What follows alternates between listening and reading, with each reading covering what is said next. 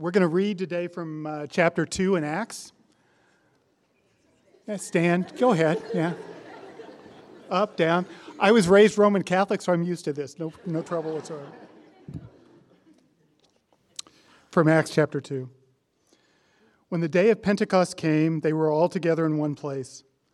Suddenly, a sound like the blowing of a violent wind came from heaven and filled the whole house where they were sitting. They saw what seemed to be tongues of fire that separated and came to rest on each of them.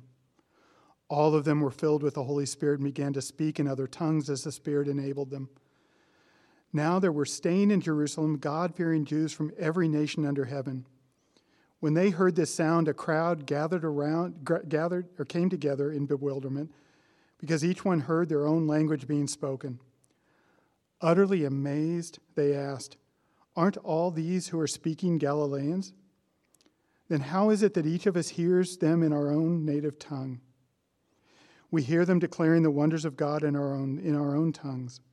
Amazed and perplexed, they asked one another, What does this mean? Some, however, made fun of them and said, They've had too much wine.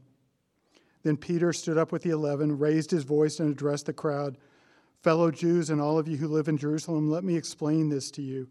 Listen carefully to what I say. These people are not drunk as you suppose. It's only nine in the morning. No, this was what was spoken by the prophet Joel.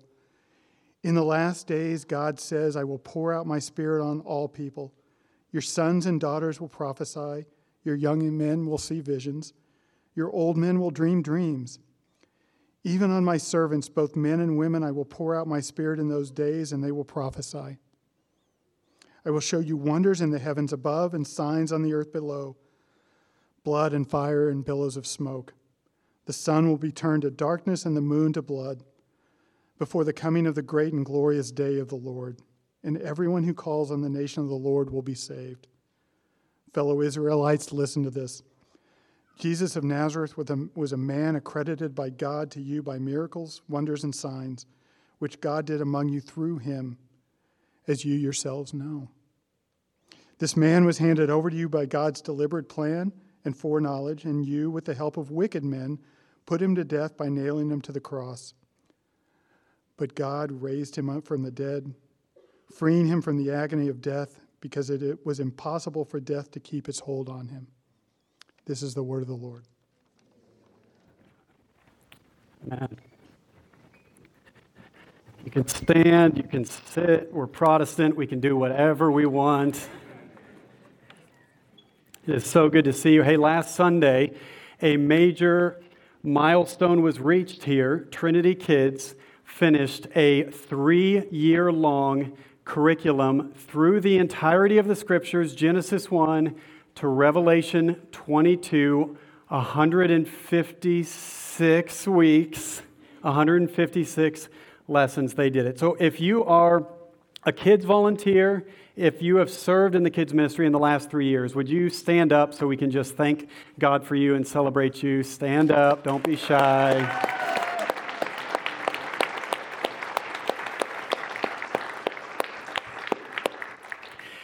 As a, as a pastor, I'm excited and grateful. As a dad, I'm incredibly excited and grateful that my boys have been able to, to grow through this ministry. In addition to what we do at home, I'm thankful for Becca Hill and for the kids' captains, for the kids' volunteers, all of you. I'm so, so thankful for you. And you know what they're doing today? They did Revelation 22 last Sunday. Today, Genesis 1. Just Run it back, baby. Do it again. 156 more Sundays of that goodness. And I think about it like this. We're looking at Acts chapter 2 today, this supernatural event where the, the Spirit falls, and, and sort of, I think of it as both a, a once for all time event as well as a pattern for our lives that we should always be seeking the Spirit of God and, and the power of God to fill us. And, and my prayer is that that happens in, in my lifetime, in and through my ministry in this church. But if it doesn't happen, I pray that it happens through these kids, right? In the next generation. We often say that the church belongs to these children as much as it does to us adults, and we deeply believe that. And this is a, a call on every one of us to, to tell the next generation the mighty deeds of the Lord, as the psalmists say. And that's not just a call for parents, that's a call to every believer, every member, especially of this church. It's our responsibility, our opportunity, our privilege to raise up our children in the good of the gospel, our young people in the gospel and in the Spirit. And so if you're thinking, man, that sounds great, how do I get in on this goodness? I want to encourage you after church, if you haven't served in kids before, just swing by the kids' wing, just see what they're doing, say thank you to the volunteers, meet some of the kids, and ask how you can serve next Sunday. If you serve just one Sunday a month, I'm telling you, your spiritual life, everything, you know, I mean, if you're single, you might meet a spouse. I don't want to overpromise anything, but Trinity kids want to encourage you. Just check it out and see what happens, okay? Let me pray for us and we'll dive into the text. Father, we thank you for everything that you're doing in our midst. We thank you for your incredible wonderful presence with us. You are so, so good. I pray that you would continue everything that you're doing, multiply everything that you're doing in this place. Lord Jesus, we open your word again and look to hear your voice. We know that you are alive, you are active in this world. You are still healing, still teaching, still showing your compassion. And so speak, Lord Jesus, through your word. And Holy Spirit of God, we are hungry for your presence. We are thirsty for your power. Come and fill us with all that you are. I pray if there's anybody here who is especially struggling or discouraged or overwhelmed, I pray that you would fill them with your peace, with the goodness of your presence, oh God. And so, Father, Son, and Holy Spirit, we need you. Would you come now? Give us understanding. Give us softness of hearts, we pray. Amen. All right. Hey, Acts chapter 2. This is one of my all time favorite passages. It's one of my favorite chapters in all of the scriptures to teach. We've looked at it, I think, four times. This is the fifth sermon out of Acts chapter 2. In the last four and a half years, we're probably just going to keep up that pace because we are seeing the formation of the early church, the, the falling of the Spirit. There is just so much to look at here. And, and today, really, all we're getting into is, is what we see in the coming of the Spirit, the giving of the Spirit for the first time, the formation of the church. We might look at the end of chapter 2 later again in this series, but we are praying that this chapter would just open our eyes once more to who the Spirit is and what He longs to do in our midst. And so we remember from, from the Gospels and from Acts that Jesus did nothing until the Spirit of God came on him in his baptism. He did nothing in formal ministry until the Spirit of God descended on him. And he told his disciples uh, before he ascended back into heaven don't do anything, rather, wait until the Spirit of God comes. So he's saying, don't do anything until you have the presence and the power of the Holy Spirit on you. Don't move an inch towards the Great Commission until you have received the Holy Spirit. And I can imagine the, the disciples saying, well, well, how will we know, Lord? How do we know when the Spirit has come? And Jesus is like, Don't worry. He likes to make an entrance. You will know. And we see this in Acts chapter 2. So I want to just draw out two principles from this passage and then give us some encouragement, some application at the end. So the two principles are this we are all Pentecostals, and I'll explain what that means in a moment, but we are all Pentecostals. And then number two, God comes where He's wanted. God comes where He's wanted. So, first of all, we are all Pentecostals. And when I say that, you're probably thinking of the, uh, the group of churches associated with Pentecostalism, maybe assemblies of God churches, churches that uh, identify themselves with Pentecost. Uh, it's a tradition that emphasizes praying in tongues and prophesying. At the Baptist seminary that I went to, a Pentecostal is what they would call somebody who didn't pass Greek on their first try. It's not a compliment. These worlds are kind of, you know, far apart. But we, we need to understand what Pentecost is and in what sense we are Pentecostal Christians. Maybe with a, a lowercase p Pentecostal, but we are Pentecostal Christians nonetheless. And this, I say this because the early, the original hearers of this this moment, the ones who were present when the Spirit of God fell, it was on the day of Pentecost, and that meant something to them. And they were Israelites, and so they understood the, the significance of the Pentecost. It was a national holiday for them, it was a festival. The word Pentecost means 50th day. And this represents the, the celebration of the famous story in Exodus where God provided an escape from Egypt. You remember they put the, the blood of the firstborn male lamb over their doorposts. The, the angel of death passed over them. They were released out into the wilderness through the Red Sea and into safety. They journeyed through the wilderness, and on the 50th day, they reached Mount Sinai. Mount Sinai is where God descended in all of his presence and power and glory and beauty, and he made a promise with them, a covenant. And so Pentecost was a way of celebrating and remembering the presence and the promises of God. There was a second meaning that the Israelites took on with Pentecost, and it, was a, it, it became an agricultural holiday. This was an agrarian society. They all worked in agriculture. And so they celebrated at Pentecost the first fruits of the harvest. So if you are a farmer and those first fruits show up, whatever they are, whatever you're planted, the first little bits come through. If your entire life and family is dependent upon this crop, you are immensely thankful when those first fruits show up, right? Because that means the, the rest of the harvest is, is as good as here. We know that it's going to come because of the first fruits. And Israel understood themselves rightly to be the first fruits of what God was doing in the world, that all nations eventually would come into the kingdom of God, beginning with Israel.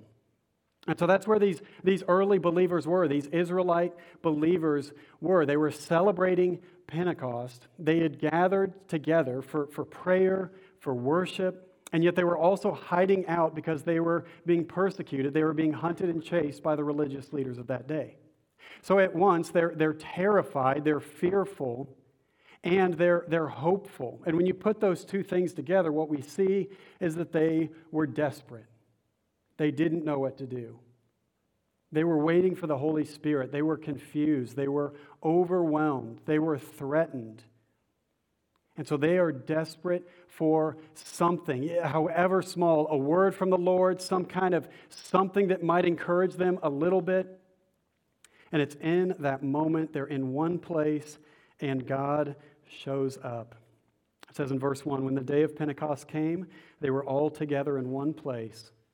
Suddenly, a sound like the blowing of a violent wind came from heaven and filled the whole house where they were sitting.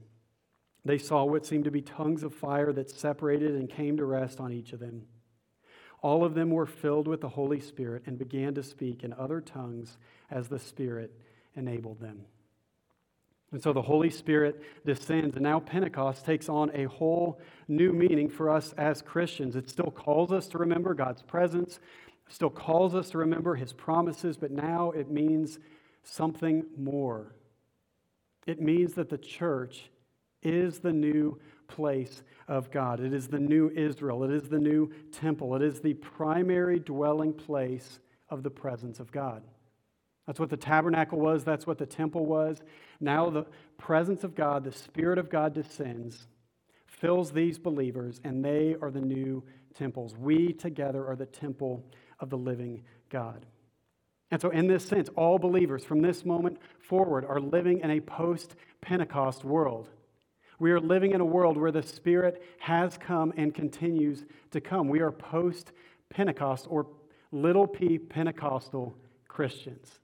That's why I say we are all Pentecostals. This is an identity that we can and must embrace. It is a beautiful thing about who we are as believers. All believers have this event of Pentecost in common. It's what, it's what brings us together, it's what empowers us still.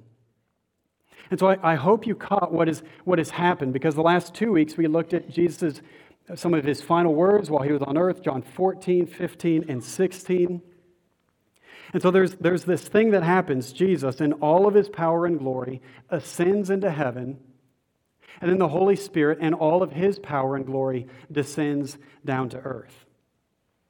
Jesus, the power of God embodied in a single human being, goes up, and then the Son of God, the power of God for every single human being who believes comes down. Not more than a few moments goes by without Jesus fulfilling his promise to be with his disciples, to send his promised spirit of truth. And so you can see all of these Old Testament parallels. Pentecost originally celebrated Moses going up on the mountain, and down comes the law of God.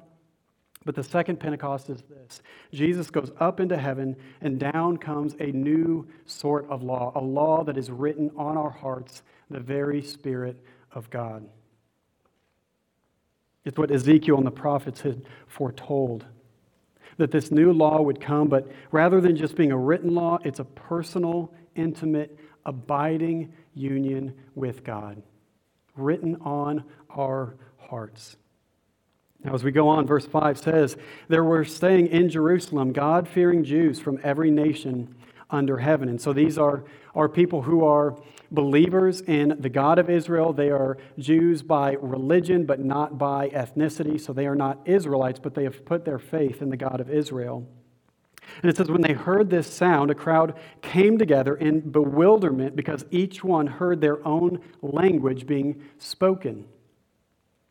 Now, the, the word for language here is also translated tongues. It's the Greek word glossa, which can either mean your, your physical, literal tongue, it can mean languages, it can mean dialect, it can mean spiritual tongues, as it does in 1 Corinthians 14. I'm not going to spend really any time on the tongues and languages here because we're going to do it later in the series. If you're a little bit relieved, we're still going to get to it. Uh, I'm not even going to tell you when the tongue sermon is coming so we don't lose anybody. You're just going to show up and you're going to just be confronted lovingly with it. But what we see in Acts 2 is that these languages are not the same tongues that I believe show up in 1 Corinthians 14, which is a, a sort of heavenly spiritual prayer language, but rather these are languages that were understood by all of these other nationalities and ethnicities that have come together. They're literally speaking human languages that they don't understand, but all of these people are hearing the wonders of God being proclaimed in their own language. And so it is still a miraculous, powerful movement of God in fulfillment of what Jesus had said in Mark 16 that new languages would be spoken as a testimony to the power of his resurrection. Now, there's one more Old Testament parallel that I want you to see here, and it is so significant. Because in Genesis 11, mankind comes together they're, they're united by this common desire to glorify themselves for all of time, their, their desire to make their name great, and they come up with this idea to build a tower in Babel. And so when God sees this, and, and, and really it's His mercy to come down and frustrate their plans, and He, he confuses all of their languages, he, he gives them all different languages, and the work goes unfinished. Acts 2, this moment of Pentecost, is a type of reversal of the Tower of Babel. Think about it God comes down, but in our passage, he doesn't confuse their languages, he, he brings clarity to languages. Instead of it being a, a, bunch of different people coming together to, to do something apart from God, now it is a bunch of different people coming together, being unified, and God is going to work through them. There's confusion and there's chaos. In our passage, dozens of languages are spoken, but the people are not divided, they become unified. And we see throughout the rest of the New Testament, when God comes down, it's to unite people. When new languages are spoken, it's to demonstrate salvation coming to all nations. And instead of building a monument to their name, these people go and they take the name of Jesus to the ends of the earth. And this is how the first church begins.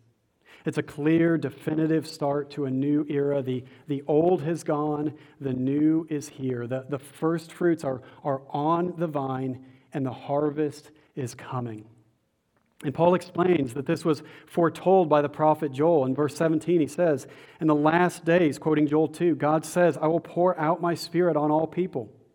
Your sons and daughters will prophesy. Your young men will see visions. Your old men will dream dreams. Even on my servants, both men and women, I will pour out my spirit in those days, and they will prophesy. And everyone who calls on the name of the Lord will be saved. So I want you to, to feel this for a minute. that Joel's prophecy from 3,000 years ago, that God's Spirit would be poured out, and the message of Pentecost 2,000 years ago, is now being fulfilled in the church every time it gathers for worship and prayer and teaching. 3,000 years of a promise from God is being fulfilled right now in us just gathering together to praise and worship God in a place far, far removed from Israel. When you feel how significant it is that God's promises are being fulfilled even now in and through us. I mean, like, I don't feel like the fulfillment of promises like ever. And I don't know if you feel the same way. It feels very, very ordinary to just be here I know how hard it is just to get to church on Sunday. You're not thinking, I'm so glad I'm fulfilling a 2,800 year old prophecy by my presence in church this morning, but you are. We are not waiting for the season of God's harvest. We are the season of God's harvest. We are not the first fruits, we are the harvest. We are the pouring out of God's Spirit on all nations. It's happening right now in and through us. Everyone who calls on the name of the Lord will be saved. That would have been unbelievable in the first century. And for us, it's part of our call and our mission. And so, this is the first thing. Jesus goes up, the Spirit comes down. It's a, it's a once for all time moment in redemptive history. We're all Pentecostals now, lowercase p. But it's also a pattern a pattern for how we can seek God today. And that's the second principle God comes where he's wanted. So our passage begins, as I said, with, with the church in hiding, but they're hungry, they're desperate. They're, they're keeping this Hebrew tradition of gathering for prayer daily, so they're, they're in one place. They're seeking God's face. They're seeking His help and His wisdom. They probably didn't expect quite as strong of an answer as what they got but they were desperate. And man, desperation is such a good place to be spiritually. To be desperate is one of the best places you can be spiritually. To be at the end of your line, to not know what to do next, where to go next, that desperation, that is the good stuff. That is where God loves to show up. When we seek Him in our desperation, amazing things follow. And so the Holy Spirit, like a mighty rushing wind, falls on His disciples. The place shakes. People are overwhelmed with God's glory. Languages are spoken. Other people just laugh. But this is how Jesus starts His church not with a, a, class or a study or a seminar or a vision campaign or fundraising. I mean, only Jesus starts a church without a little bit of funding, you know? Amazing. If you're a church planner, you're like, how did he do it? Only Jesus. No fundraising. It's incredible. Jesus starts his church in a moment with power.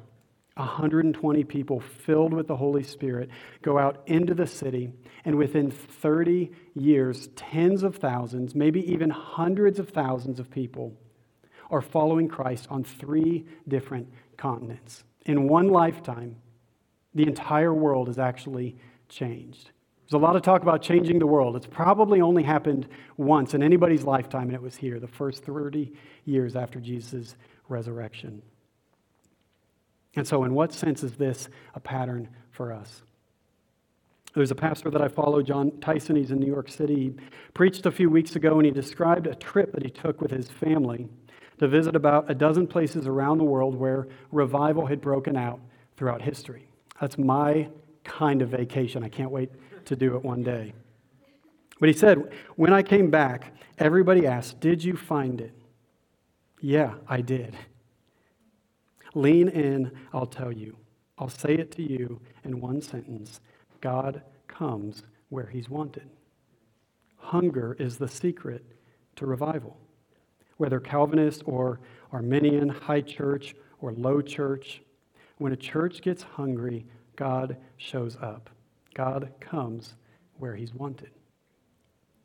Man, I love that phrase so, so much. We said in the first week that there are word churches and there are spirit churches, and, and word churches love to talk about how God works through process. He works in a slow, ordinary, you know, somewhat predictable way in our lives, and that is absolutely true. And I'm so thankful for the ways that the Lord has worked through process in my life and in all of your lives and the life of this church. On the other hand, spirit churches love to talk not about process, but about breakthrough. That God shows up in, in a moment and it's sudden and surprising. There's, there's a breakthrough. And to that, we also say yes and amen. God works through process, and sometimes God works through breakthrough. Processes is the ordinary way of God doing things, but every now and then, just when you think that you've got God figured out, he shows up through some kind of unbelievable breakthrough.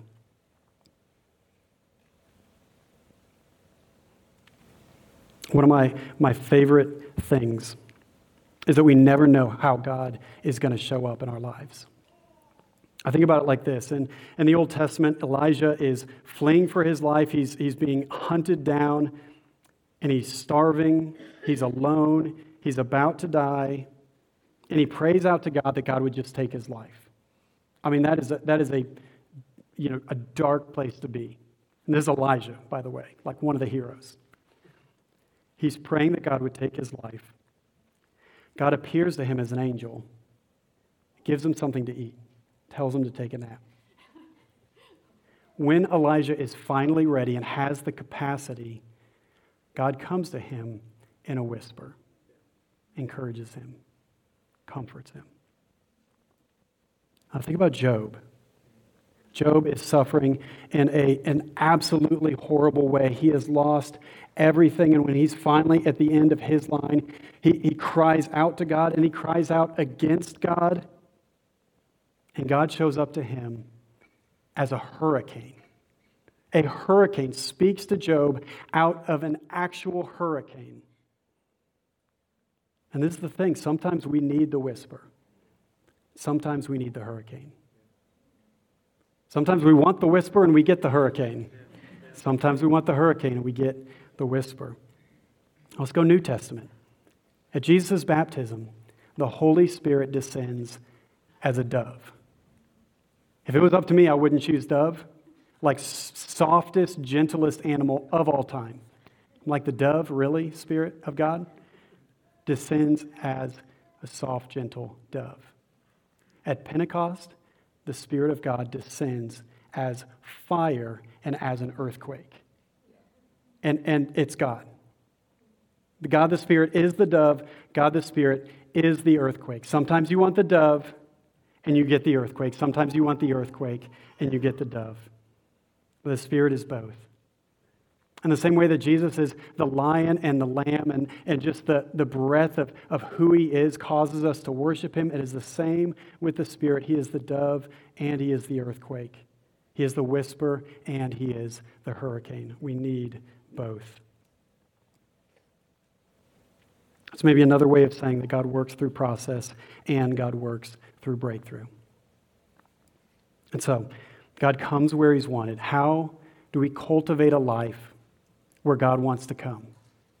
How do we cultivate that, that wanting in our own hearts, in our own lives, in our own churches, so that it's a place where God wants to come, wants to show up, wants to break through? I want to give you four things. And the first one is simply to spend time personally in the presence of God. Spend time personally in the presence of God. I think it's, it's like any human relationship. You can take marriage as an example. Even if you're not married, this will make sense. In marriage, sometimes you feel so closely connected, other times you feel a little bit disconnected. When you're feeling less connected, it doesn't mean you're not married. You're married just as much as you are, whether you, you feel like it or you feel a little bit distant. It's the same with the Spirit of God. We are, having believed in Christ, we have the Holy Spirit of God, but sometimes we feel at a distance. In marriage, what do you do when you're feeling distant? You draw near. You, you carve out some time, I mean, unhurried, intentional time to just be together, to rekindle the flame, to get acquainted with one another again. And it's the same with the Holy Spirit. If for you, if you're feeling a little distant, a little dry, that is completely normal. It is part of the process. But God is just inviting you back to Himself, saying, let's reconnect, draw near, clear some space, spend time personally in the presence of God. I know that hearing a message on God's Spirit coming with power and revival breaking out, it can be a little discouraging based on where you are right now. Like for some of you, this is the message you've been waiting for for years. You're like, bring me the Pentecost message. Others of you are like, Pastor, I am just trying to survive. This feels so out of touch. It feels insensitive because I'm just trying to get through my day, pay for my groceries, keep my marriage, uh, you know, alive. And I, I totally understand. And I get that it can, it can feel totally overwhelming to think about something this big. But if I could just encourage you from my own life, I get stuck in my head so often. I've said a number of times that I wrestle with depression and have for about two decades. I struggle with doubt. I can be super fleshy, just like sinny. And the quiet and contemplative, that inner work, is so, so good for me. It's become my, my kind of default reaction to draw close to God in, in quiet moments, but I can also get stuck there. And I can, I can stay stuck there, still in my head, still in like a vortex of thinking and feeling, and it's so hard to get out of it. So, what I've begun to do is like basically put on gospel music. I mean, like Sunday service. Anybody some Sunday service? If you haven't listened, it's Kanye's thing, but it's not Kanye, it's Sunday service. It's a gospel choir, and it's fantastic. Kirk Franklin, Mav City, put on some gospel music and praise God. And it is unbelievable how my heart and my mind catch up. If I'm at home and I'm alone and I can raise my hands or like spread out on the ground, I'll do it and just try to praise God until I can feel His presence again. I still do the quiet and contemplative stuff. I have a spiritual director, I have a counselor. You can pray for them both. But sometimes I just need to get out of my own head. And asking for more of the Holy Spirit is so, so helpful for me. And so spend time personally in the presence of God. Here's number two cling to the gospel. I mean, cling to the gospel with all of your life. You notice what Peter does when the Spirit falls and like a crowd gathers. I mean, it's like the most supernatural moment in the New Testament. He doesn't start just speaking in tongues, he doesn't prophesy.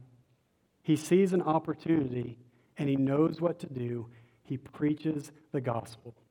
These are people that do not know or have not fully grasped the message of Jesus Christ. So, this is what he says, verse 22 Jesus of Nazareth was a man accredited by God to you by miracles, wonders, and signs, which God did among you through him, as you yourselves know. I mean, this is, I think, what, 50 days after his resurrection.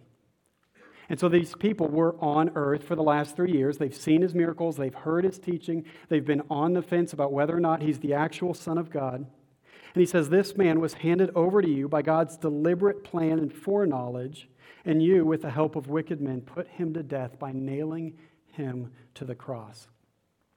Verse 24, but God raised him from the dead freeing him from the agony of death because it was impossible for death to keep its hold on him. Peter sees an opportunity and he preaches with, with all he's got. It goes on like for another 18 verses. We didn't include it in the reading, but he just preaches everything he can think to preach. And man, this is who we want to be. We want to be a gospel centered and a spirit filled church a people and a church that cling to the gospel Jesus crucified and resurrected, and relentlessly pursuing the presence of God. Those are two, those are not two totally separate things that, that we can't do at the same time, but rather we cling to the gospel and experience the presence of God together. Now, here's the third thing follow the Spirit in the church. And so the first one is more just personal, what to do in, in your own home, in your own life. The third one is in the church. What do we do together? Follow the Spirit. A.W. Tozer was a preacher and a writer, maybe around 1950. And he said if the Holy Spirit was withdrawn from the church today, 95% of what we do would go on and no one would know the difference. If the Holy Spirit had been withdrawn from the New Testament church, 95% of what they did would stop and everyone would know the difference. Or as Bono put it from U2 it's for the 30 plus crowd religion is what happens when the Spirit has left the building. And so think about our, our churches. How long would they keep churning and building and growing and doing all the things that they do if the Spirit left? Thankfully, it's not, it's not going to happen. The Spirit's not going to leave. But how long would it take us to notice? If He left my life, how long would it take to notice? We often use this phrase, come Holy Spirit, and it's called the epiclesis prayer, an old Greek word. It's typically used at, at communion. But some people might say, and they've said often, why do you say, Come Holy Spirit, if, if the Spirit is already within you and among you? And the answer is because we want more of Him. Because we see throughout the Psalms people crying out for more of the living God. We see in Isaiah, rend the heavens and come down. We see people that are hungry and dissatisfied until they get more of God's presence, and that's right where we want to be. And so, with the 2,000 years of church history, we pray, Come, Holy Spirit. And so, whatever your role is in the church, I want to encourage you, whether it's serving in Trinity Kids or doing hospitality or just participating in community group, whatever it is, you can probably do a lot of it in your own strength, in your own energy, with your own intellect. You're a, you're a smart group. You can do a lot on your own. But every time you step into that opportunity, say, Come, Holy Spirit. Everything I do is powerless apart from you. I can do all the activities, but it won't have spiritual power and significance apart from your presence, O oh Lord. Come, Holy Spirit. Now, here's the last thing. Number four pray for revival. Just get right to it. Just pray for revival. I had it prefaced in all this different ways. I just like, just pray for revival. I'll say what I mean in a moment. There was an old revivalist named Samuel Chadwick. If your name is Samuel Chadwick, immediately you become an old revivalist. He said, The one concern of the devil is to keep the saints from prayer. He fears nothing from our prayerless studies, prayerless work, prayerless religion. He laughs at our toil, he mocks our wisdom, but he trembles when we pray. My prayer for this church is that we don't just do a bunch of stuff. We don't just get busy with all the church stuff and then forget why we're even doing it, for whom we're doing it, who is within us as we do it. But I want to be the kind of people that that are not just open to the Spirit, but are longing for more of the Spirit's work in our midst. My favorite definition of revival comes from Tim Keller. He says it's a season in which the ordinary operations of the Holy Spirit, preaching the gospel, evangelism, conversion, church planting, are intensified manyfold. And so revival is not necessarily something totally different than what the church is always doing. It's the intensification or multiplication of what the church is always doing. It's not something totally radically different or a whole new set of, of practices and things, but rather it is the Spirit of God coming down and multiplying everything that we're doing so that it has a profound, exponential, unexplainable in human terms type of impact. That is what I long to see so, so much. We're seeing little seeds and, and, and bits of it here and there in this church and in this city, and I want to just cultivate and steward that as much as possible. But it's true that while revival is an intensification of what we're already doing, there's an element of every revival where it becomes somewhat out of control of the people, that it's just a movement of God and you don't really know what's going to happen. Sam Storms, one of my favorite authors, he says, Our tendency is to pray for revival because we think that's the religious thing to do. Only later to say, after revival has come, oh my, this is not what I had in mind. We say we want revival, but on our terms. We don't pray that way, but this is what our hearts are saying to God Come, Holy Spirit, but only if you promise in advance to do the things as we have always done them. Come, Holy Spirit, but only if, when you show up, you won't embarrass me. Come, Holy Spirit, but only if your work of revival is one I can still control.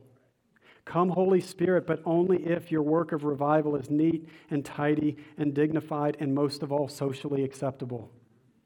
Come, Holy Spirit, but only if you change others and make them more like me. Now, listen, nobody loves control and reasonableness more than me. I went to bed at 8:15 last night. I sleep in a button-down shirt. This is what I wear to bed. somebody breaks in at night, I want to look still like kind of semi-professional. But listen, I don't want to live in fear of what God could do or wants to do. I don't want to minimize or block or quench what God might want to do in this congregation. We won't experience another Pentecost exactly like the first one, but we can live every day as truly Pentecostal Christians with the power and the presence of Pentecost within us. We can be the kind of people in which God knows He's wanted. We can be the kind of church where God knows He's wanted. If you are in a desert, a, a dry and parched land, as Psalm 63 puts it, and yet you knew where water could be found, wouldn't you go? If you knew where the water was, wouldn't you, wouldn't you draw near? Wouldn't you go to that place? Wouldn't you leave the dry place and get as close to the water as you possibly could? The Spirit has come. His presence is among us, His power is with us. He is continuing the work of Jesus in us and through us. And we have this promise now being fulfilled among us. I will pour out my Spirit on all people and everyone who calls on the name of the Lord will be saved. Let's pray.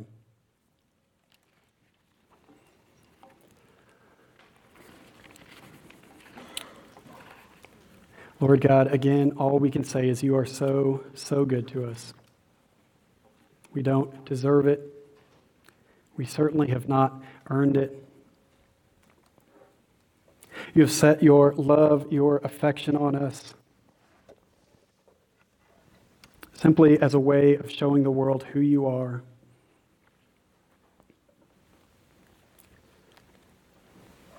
Lord Jesus, I pray that we would cling to your cross, that we would be a people who are, are quick to confess our sins, quick to repent, quick to put our faith back in you, Lord. Trust that where you have lowered us, you will raise us up in due time. Spirit of God, we long to feel you in all your fullness.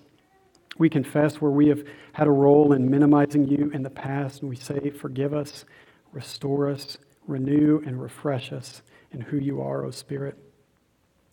Protect us from, from the errors and mistakes that others have made in the past, and protect us from fear and not trying to seek you at all. Lord, I am so, so thankful for this church. What a joy and a blessing it is to be a part of it. Lord, once again, I just thank you for sparing uh, our friend Trinity's life and that she is healing and she is recovering. I don't know if that's an all out miracle or, or what, but I'm going to just chalk it up as one. God, thank you. Thank you for her. Thank you that you've brought each of us safely here. God, we just want more of you. We want to know you as you are want to worship you in spirit and in truth, want to seek your face in prayer, want to serve one another, want to reach the nations for you. But God, none of it is possible without your presence. And so fill us with your Holy Spirit. Fall afresh on us as we're about to sing. Come, Lord, we need you.